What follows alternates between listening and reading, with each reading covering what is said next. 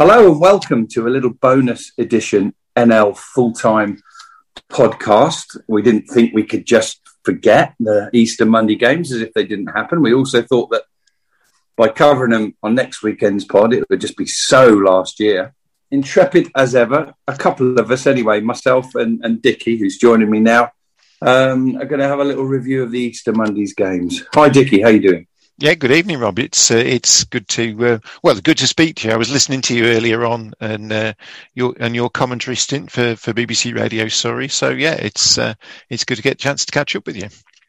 It was a bizarre day. We'll we'll we'll, we'll talk about one or two of the uh, events on and off the pitch there a little bit later in due course, though, of course, because I was watching a, a sort of lower mid table match, and, and and and what we do is we do traditionally start at the top end and it's getting more interesting by the week, Dickie, isn't it? I think all of us neutrals, what do we want? Um, we want four, five, six teams in the title race right to the end, and uh, each and every time, the one who's on top only draws. It's an opportunity for others to catch up. And uh, what do you make of Sutton's run? Um, you could say fair they're making themselves so hard to beat they're staying unbeaten but it's another draw today and it will have been a, a frustrating one for them uh, it was a shutout um, away at Solihull Moors who've now kept four clean sheets on the trot dick yeah, it's uh, it's a it's a difficult one. I mean, I think that's Sutton's fourth draw in five. So yeah, fourteen unbeaten now. But it's um,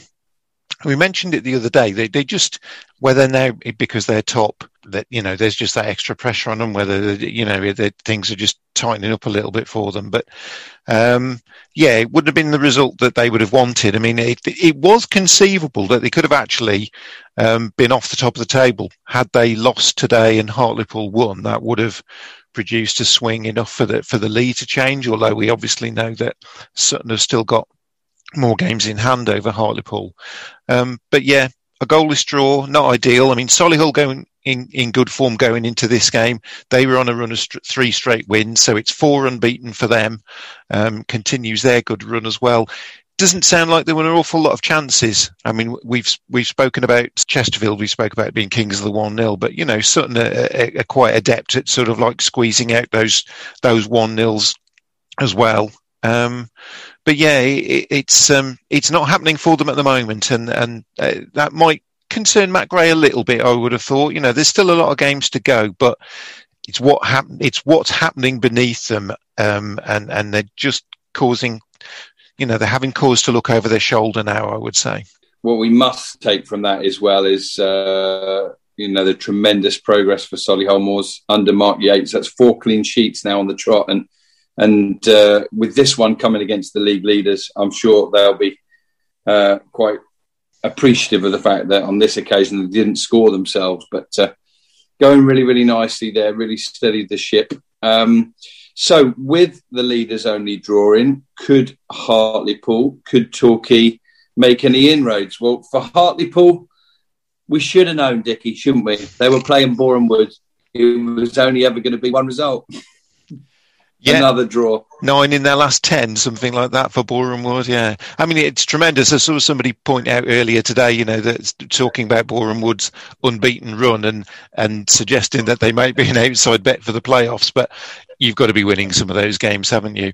Um, as it is, yeah. I think it will feel like a much more valuable point for Hartlepool, particularly given the circumstances of it. Yeah, absolutely. Rhys Oates going in goal after uh, Ben Killip um, got injured. It wasn't a great afternoon, really, for for, for Killip, who uh, I think uh, will be disappointed uh, with one of those uh, uh, Wood goals. But yeah, for um, for manager Luke Garrard for for Boreham Wood, it had gone in two one up at half time, and I think everything in his psyche, everything in his approach, in his game plan will have been you know, to make sure they didn't concede and they hung on to what would have been a precious three points. But Boreham Wood are now on one of those runs, so many draws. I think it's seven on the trot now that we'll only really know what that run means when we get the other result on the end of it. So if they uh, draw six and lose one, they haven't won in seven. Um, and if they draw six and win one, they're unbeaten in seven, you know. So, uh, So Hartlepool couldn't quite make inroads, but you know you have to say at any stage going to Wood and getting yourself a point. Never underestimate a point on the road. So the one team who could and who did make inroads with another one 0 win. I'm wondering if um, the Torquay manager Gary Johnson's been uh, stealing a read of the uh, James Rowe master plan because Torquay have started coming in with these one nils as well now, Dickie. Yeah, they have. I think that's um, Torquay's fourth win in their last five. Um, I think the previous three wins in that run had all come at Plainmoor. So it, it's a really it, it, feels like it's a significant result for them to pick up three points away from home, particularly in the nature of the way they did it. Sam Sherring scoring in the third minute of injury time at the end of the game, um, and particularly away to a team who, going into the Easter period, away at Wrexham. I mean, Wrexham were on a great run, but have had a, a, a poor. Um, couple of games over the Easter period. They've had a couple of defeats. You, you, feel with that one with Torquay that, that that could just reignite. I wouldn't suppose that they'd they'd ever felt that they'd lost their belief anyway. But you know, to get three points in that circumstance will just I just feel that that will make them believe that, that you know this, the opportunity is still there for them, that there's still a great spirit, and you know you pull out a result like that, and and and it, everybody starts to believe again, don't they? Yeah. So Sutton now top uh, with 63 points, two clear of Hartlepool, who've played three more and then Torquay United six points back, but same games as Sutton. So Torquay are the chasers now, and Sutton are there to be shot at. I think what most people accept is they're predominantly mentioned those three sides for the title race, but two clubs you can't discount yet, partly because of uh, the games in hand that one of them's got, and partly because of the sheer weaponry that the other one's got. That's Stockport County and Notts County. Now, the uh, spotlight fell on Stockport County on Easter Monday uh, with the uh, home live game on BT Sport. And uh, not for the first time this season, they failed to uh, deliver under the cameras. Admittedly, it was against uh, a Bromley side where the new manager there um, was uh, Andy Woodman was desperate to get off to a good start. But Stockport, plenty of possession. Uh, plenty of entries into the final third, but just couldn't get that elusive goal, Dicky. No, they couldn't, and and as you say, you you've mentioned the the, the firepower that they've got. I mean, they've got sufficient firepower that they let Richie Bennett go on loan to Hartlepool last week, and it was him that got Hartlepool's equaliser today. You know, so that, that talks about the almost embarrassment of riches that they've got at this at this level. We've spoken about Paddy Madden coming in No, they were in the advantageous position today of knowing almost exactly what they needed to do. Everybody else had played before them. They were the last game to kick off, um, and they would have known what what three points would do in terms of closing that gap, but they've just not been able to get it done. Um, you've got to give some credit to, to Bromley for that. Um, obviously, Andy Woodman's coming there uh, uh, as their new manager. It, it signals. Uh, I've read some an interview with him today, which signals perhaps a slightly different approach. Certainly off the field, I don't know what we'll see in terms of on the field, but but you know his players have.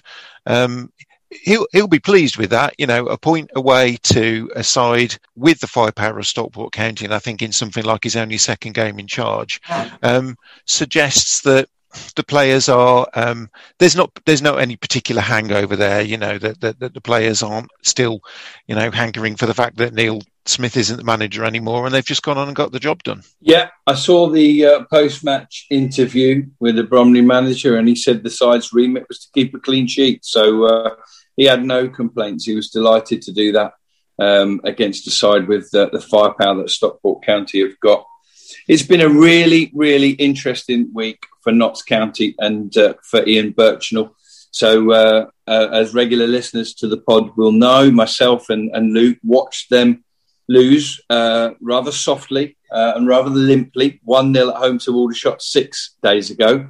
But uh, since then, they've actually managed to get themselves two wins. And despite trailing 2 1 to Woking on Easter Monday at half time, they came through strongly in the second half, and uh, Jimmy Knowles, who was replacing the uh, suspended Kyle Wootton, showed exactly what he can do, Dicky, with a 19 minute hat trick. And uh, commentator's curse, wasn't it, on the pod on Saturday? When we, we, we said that they, Notts County would miss Carl Wootton, didn't we? we did, and maybe Jimmy Knowles was listening and thought, well, you know, I'll I'll show them. I mean, it's exactly what you want a player to do when given his opportunity. He's given the manager a, a, a huge um, amount to think about before the next game. And you know, you, you couldn't leave somebody out after after scoring a hat trick, could you? Mark Ellis, um, uh, who counted recently, yeah, he's been on target again. I think that he got the winner against Wrexham on Good Friday, and he's on on the mark again today. And all of a sudden, from um, two weeks ago, whatever it was that we were talking about the departure of Neil Ardley and and questioning the timing of that, uh, um, and and particularly the with the way County had their, their first two games after that uh, under Ian Burchnall, we were wondering whether they'd done the right thing. But all of a sudden, two wins in the space of four days, and there's a lot more bounce about the place. And I think that they'll still be fancying it. Absolutely, they will. You know, is the title a little bit beyond them? I think so, but again, playoffs, there's a possibility that there might be some fans even allowed back in by the time playoffs are happening that'll be a big boost for County, you know, with the, with the kind of support they enjoy. So yeah, it, it's all getting very, very tight at that top, isn't it? It is indeed. Looking at the rest of the uh, playoff places, looking at the rest of the uh, playoff places, Chesterfield sit tight in sixth place. No game for them on Easter Monday as they were due to play Dover, but. Uh, shoving uh, the last of the big boys uh, out of the way and uh, demanding that playoff spot yet again. Pete Wild's Halifax Town, who uh, came out on top against uh, a rejuvenated Weymouth side that are really playing uh, as if the rest of the season's a free hit, aren't they? Um, Jake Hyde, Neil Byrne, and uh, Jeff King on target for Halifax. Uh, a couple of goals for Jake McCarthy for Weymouth, but ultimately they, they couldn't. they struck too late to find a second way back into the game. But a decent Easter for Halifax, and They've no right to be sitting in seventh place. It's a tremendous achievement under Pete Wild. Yeah, I mean they've they've nudged back into the playoff places on, on goal difference over Wrexham. Um, by you know, it's not just solely down to Wrexham um, having having a poor Easter period. You know, Halifax have had to be able to to take advantage of that, and they've they've certainly done so. Halifax, they shocked everybody last year. You know, they made it into the playoffs, and and you were looking at, at whether they could do the same again. Uh, they got off to a bit of a, a, slow start, and maybe we thought that you know last season had been. I don't want to use the term flash in the pan, but you know, I mean, they, they took people by surprise last year, and maybe they weren't going to be able to take people by surprise so much this season. But they're there and they're doing it again, and uh, yeah, they're putting themselves into contention, and and uh, it was only on our podcast I think we recorded on Saturday that we were talking about that that big six sitting behind Sutton maybe we need to be talking about Halifax in that conversation now. They're certainly making us pay attention to them. Yeah, I, I mean, I felt after Friday's games, and I still feel now, I think of those big sides occupying the playoff places, I, I, I, fancy at least four of the six to make it, probably five. And somebody somewhere will come through and nick, uh, you know, that seventh uh, playoff place. It could be Halifax. Two other teams who were have got really good credentials for that, although one of them's fallen a little bit behind. Uh, they do have enough games in hand to get up there, and that's Maidenhead and Eastleigh. And Eastleigh, after uh, a difficult uh, couple of games, they bounced back to, uh, with three huge points at uh, York Road, and uh, they huffed and they puffed throughout the game to try and get a winner. And eventually, well, they didn't blow the house down, but House blew Maidenhead down, and uh, that's the best pun I can come up with. Dicky Ben House on off of the bench and uh, onto the pitch and made his mark. And what precious three points that is for Eastleigh. Yeah, absolutely. I mean, by that point, uh, it was the case at Maidenhead were down to 10 men, um, with Josh Coley having been dismissed. But, you know, you, you, you're within a few minutes in the end of the game. It's looking like it's a nil-nil. Uh, and then bingo, up pops House. And, um, yeah, uh, three minutes from time. And that's a big result for Eastleigh because they, they lost at home on Good Friday to Chesterfield, another team who we talking about them being in the playoff picture and all of a sudden they're not in the playoff positions. It just shows you how much just one, two results can can uh, can have a, an effect on this at the moment, and I think it's going to stay tight all the way to the end of the season. But um, yeah, that, that that that's a really good response from Eastleigh today. They'll be thrilled with that. I spent a bitterly cold afternoon at uh, Victoria Park on Easter Monday, um, watching perhaps two of the most inconsistent teams in the National League this season. Um, in fairness to Aldershot, they're a very young side, and uh, you know the position they're in in the league table represents a slight improvement on last year. But uh, Dagenham sat a point and a place below them, and uh, you know certainly been uh, you know aspersions cast at, uh, at, their underachievement throughout this season so far. On the day, it was uh, a hungry, determined, cohesive Aldershot town that prevailed, thanks to a little bit of a fortuitous penalty uh, just before half time, which Mo Bettamer slotted away, and uh, a well created goal just after the break, uh, which Noel, uh, Joel Nouble finished. Um, Aldershot were good value for the win, um, helping me out a little bit on the day, bless him, with some of the media duties uh, after the game and uh, jointly commentating on the game for Dagenham himself was England C assistant coach or assistant manager, sorry, Mick Payne and um, uh, he very kindly helped out with a lift to the station afterwards as well. So uh, I caught up with Mick after the game. Here's his thoughts. Well, Mick Payne is not just in the England C management team and a jack of all trades as well, goalkeeping coach extraordinaire. But he has played an absolute blinder today because uh, he's, uh, in the absence of uh, any Aldershot Town media team, he's held the camera to film the post match videos Let's talk about um, the game first. We said off air before uh, the game, two sides closely placed, lower mid table. One about there or thereabouts where it should be, and another one that's underachieving. And uh, well, unfortunately for Dagenham, that underachieving went on today, didn't it? It did, yeah. First of all, Ron, great seeing you and uh, meeting up with you today. But dead right, yeah. Look, the Daggers uh, definitely underachieved today. It wasn't anywhere near their uh, performances of late. They've been uh, very, very good over the last sort of uh, couple of months, to be honest. I've seen a number of their games, performance wise, not always won, not always won every game, but performances have been good. But today they've come up against a resolute uh, Aldershot side who, you know, did their job. They, they, they got the job done. They're a, a squad uh, with perhaps not always high high hitters in terms of players, but they've got an honest bunch here. I had a chat with uh, Anwar Uddin this afternoon and, and just said, he said, look, we've got an honest bunch. So yeah, they deserve the win, and uh, Daggers will go back. I said to you, uh, you know, off air that the Daggers themselves have really underachieved. The, the way they've gone about the season, they've got a squad of real uh, potential, but they've, they've, been disappointing generally this year, and uh, that's their, I think, their final chance of really getting in the playoffs today, getting beat. And uh, for the ambitious American owners who've, who've really backed Daryl McMahon well this season, they will have been wanting, hoping, expecting a, a better return for their money. Um, how secure do you, do you feel? Do you think his position is at this stage? Do you think he's been given the nod that he will get the rest of the season, or might that be reviewed before then? I believe he's got the nod. Uh, Rob, has said, the, the, American owners have backed him. Let's be honest. You know, he's uh, um, been backed very, very well. Any player that he wants to bring, it seems that he's he's been able to get. I am not privy to all that information, of course, mm. but it seems you know one or two people have been released from conference, North Conference, South sides if they were available. He uh, he brought those in, so that's happened. He's got you know Big McCallum up the top. I know he's uh, he was being touted by a number of clubs, so he, he's coming in the club. Yeah, I mean I, do believe Daryl will see the season out. Look, the, the playoff position is it looks over now after getting beat today, but there's a, still a number of is it 10, 11 games to go. So it needs uh, a good return out of those last sort of 10 or 11 games for me. At the other end, quite a little title race is, is shaping up, isn't it?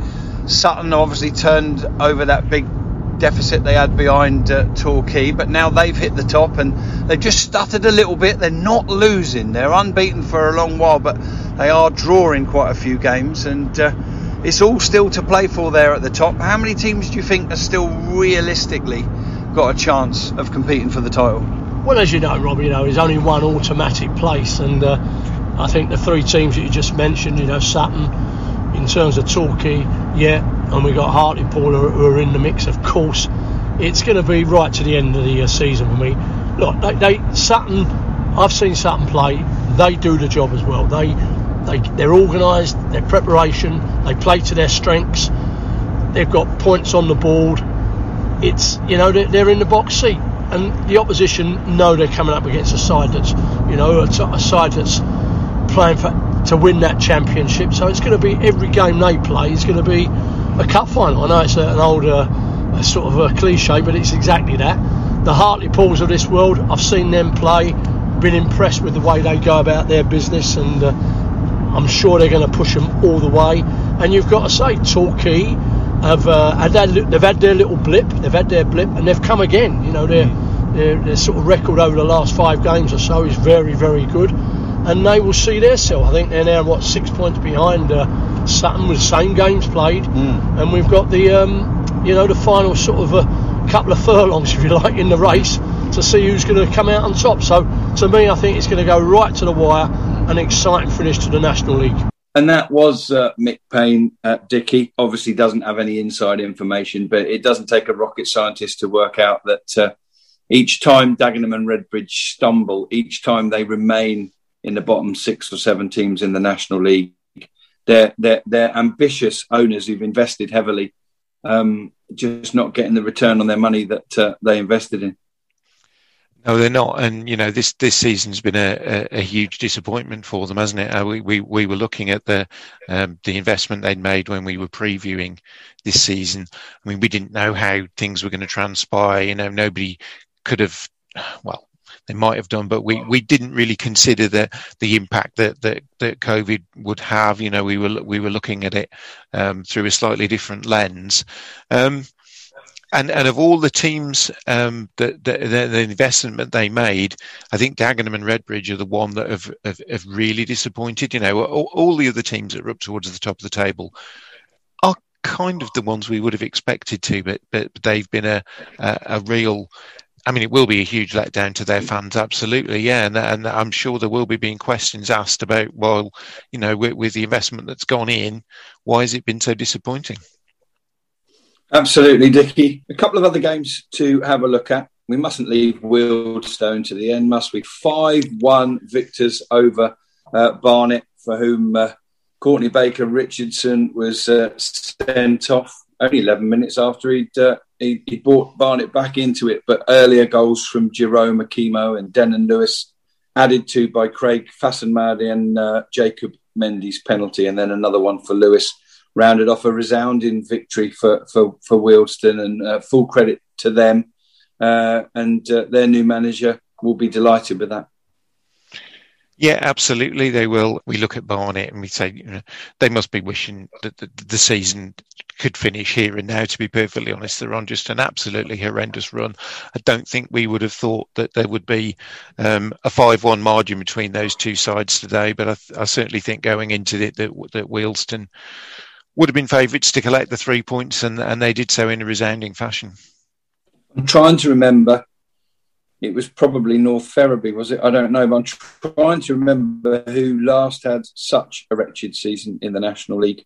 Um, 29 games played and just 13 points and a goal difference of minus 50, you know, for Barnet now. And obviously uh, the current, uh, uh, I think it's Gary Anderson, isn't it, that's uh, in charge at the moment. And, uh, you know, he's the third manager this season to have a crack at it. Uh, who knows, there could be a fourth one in place before um, the end of the season. It's been a wretched season. I guess the positive point for Barnet 13 points all season, goal difference minus 50, and they're not getting relegated. No, absolutely. In any other season, you know, Barnet would be going down, wouldn't they? They would be. There'd be no question about it. And it's, you know, we we don't know I guess since the, the, the, decision that the resolutions were passed by the National League to say there wasn't going to be any, any relegation, that that might have had some impact. But, you know, you would still think um, I wouldn't want to cast aspersions on any of the players at Barnet. You know, they've got their own professional pride and they'll be wanting to win every game they go out there. You know, they, they, they brought in Lee Vaughan from Telford, who I know, and I absolutely know from his character that he will be hating every minute of this. He will be hating the fact that Barnet are on such a wretched run. But as I say, the saving grace for them is that they are not going to be going down as a result of it. Absolutely. And uh, last but not least, though, Dickie, uh, Kings Lynn, back to back home wins for them, uh, putting a dent in Altrincham's fading uh, playoff hopes today, a 2 0 win. Kairo Mitchell with both goals. Uh, I'm nicking this one from BT Sport, but apparently the Kings Lynn Twitter said no Kairo, no party. And um, yeah, two goals for him. The second one from the penalty spot after Gash had missed an earlier penalty. But I've got open in front of me, Dickie, the Kings Lynn team, and it is almost unrecognisable from the team that started the season. So many of their players have been furloughed. And what an amazing job they've done to bring in, to beg, borrow, and steal players coming in really cheaply, maybe coming in on loan with, with, with no fee, in no wage to pay. And they've not just thrown these players together, but what a tribute that is to Ian Culverhouse. He's winning football matches with them as well. He is. I mean, he's done a, a, a, tremendous job under the circumstances. I remember at this point, probably in the National League North season last um, season, when which Kings Lynn went on to win, um, that he was bemoaning the the lack of squad depth they had at that point when they picked up a few injuries. I think they they they did have a relatively small squad, but you know a lot of quality in it. Now they've had to forego um, or on the face of it, you would say they've had to forego a lot of that quality this season in order just to keep going. Um, you know, as you say, they've, they've furloughed players um, like like Gash, like Adam Marriott, I think Dale Southwell as well, um, uh, haven't been featuring. Uh, but with what they've been able to to, to scrape together, and and uh, that that is I, I, almost want to take that back because that, that's that's a bit of an insult to the players they brought in. They've done tremendously with what they brought in, and and some of those players might be you know putting themselves in in Ian Culverhouse's thoughts for perhaps a, a, another deal next season based on what they've been able to do in these circumstances. And I think that's the way that a lot of these players have got to look at it. That you know um, it, we, we speak about teams being on a free hit. Some of these players are on a free hit as well. They can just go out and perform without that much pressure on them. And who knows what it's going to get them for next season. So there, there will be, there will be losers out of this whole situation, but there might be a few winners too. Any other key talking points you um, today was the deadline for clubs to respond to the uh, the letter that had been sent out asking for support for uh, the calling of uh, an extraordinary general meeting of the National League and then potentially a vote of no confidence in the board. Now we've not heard anything back on on that yet. It it maybe is a little bit early, um, but I'm expecting there to be some developments in that situation um, over the course of the week. So as we head into the weekend um, I would think we'll have more of an idea now. You know, when and if an EGM will be held and, and, and what that might entail, I'm not sure. I think it requires something like 75% of the vote um, if if there is to be a vote of no confidence. But then the question is, what happens then? Um, whether these things might have been better left to the end of the season, I don't know. But um, clearly, the, the, the, there are, there's a lot of displeasure amongst people at clubs, and, and they maybe just don't want to wait that long, and they'd rather get something um, settled now and sorted now, so that they can have more confidence in the league um, going into the 21-22 season. Good stuff. And uh, just uh, before we finish, a quick look ahead to uh, next weekend's games. Uh, a few of those that stand out uh, for me. You've got uh, Kings Lynn, as I say, back to back home wins for them. They've got to take on James Rowe's Chesterfield. So uh, a free hit for Kings Lynn. Um, I know that, uh, as Matt Gray was saying from Sutton the other week, they changed tactics three times in a game. And that'll be interesting to see what they do against uh, James Rowe's Chesterfield because I know Rowe is one of those managers who's very, he, he loves to be across how the other team are going to play. And uh, and you know builds that into his side's game plan. Um, a bit of a South Coast derby, if you like. Uh, we'll probably get told off for Tom by Tom, who officially kind of knows the Southwest better than us for saying that. But Torquay at home to Weymouth. Uh, Torquay will be keen to uh, keep their their good run going. And then what about these two, Dickie? A three o'clock kickoff, Wrexham against Stockport. So a couple of those big guns clashing there in Wales, and then uh, a mouth-watering one for the TV. Uh, 20 past five kickoff. Hartlepool against Notts County. Uh, can't wait for that one. No, I mean that that that's an absolute standout fixture. I mean, it's no surprise at all that BT Sport uh, have picked that one for their coverage. Um, and yeah, it's it's every match at this stage now, with with how close it is, is going to have a huge bearing on things. Not just in terms of positions, but you know, it's it's about confidence going into those games. I mean, you would you would think uh, Hartlepool's run, I think unbeaten run is something like 12, 13 matches now. So if they were to lose that one, you would hope that their their confidence isn't going to be severely dented by that. But you know, at the same time, that would be such a huge fillip for for for Notts County if they could pick up three points away. Uh, at a team who I think had, uh, it's 12 matches unbeaten at home now at Hartlepool. So, you know, that record's at stake. Um, we're getting to the point where you know those kind of games are going to come up and they're, they're proper six pointers aren't they? I know it's such a cliche but but there's such a lot riding on them.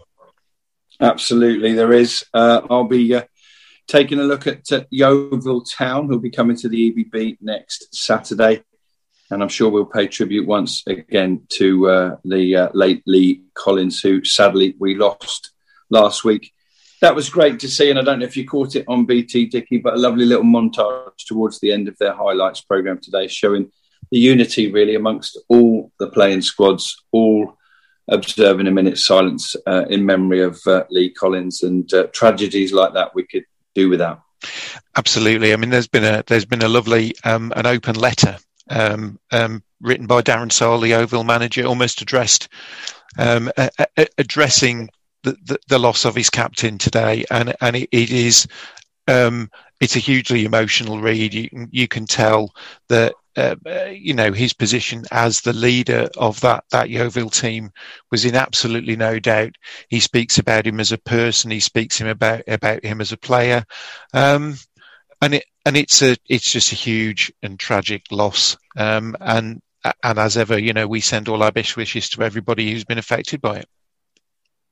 Great stuff. Well, sorry to end on a somber note, listeners, but uh, hopefully you've enjoyed our little roundup of the Easter Monday's games. Don't forget to uh, follow us on uh, Spotify and iTunes and all good podcasting uh, platforms. We're also uh, on uh, Instagram these days as well, although we've got to ramp up the content a little bit, but we're getting there. We're, we're dragging ourselves kicking and screaming into the 21st century, aren't we, Dickie? Yeah, I think I think those haircuts that we just before we came on, we were speaking about the need for for haircuts as soon as lockdown is over. I think that might be limiting our Instagram content a little bit. Is that we don't want to be seen currently with the haircuts that we're sporting. But yeah, we we we are hoping to improve that a little bit uh, before too long. Brilliant stuff. Thanks uh, for joining us, Dicky. Have a have a great week yourself, and uh, happy football watching and listening to uh, our regular listeners and anybody that's joined us for the first time today. We'll be back next weekend, I'm sure, with Luke back in the uh, chair hosting. Until then, goodbye from me and goodbye from Dicky.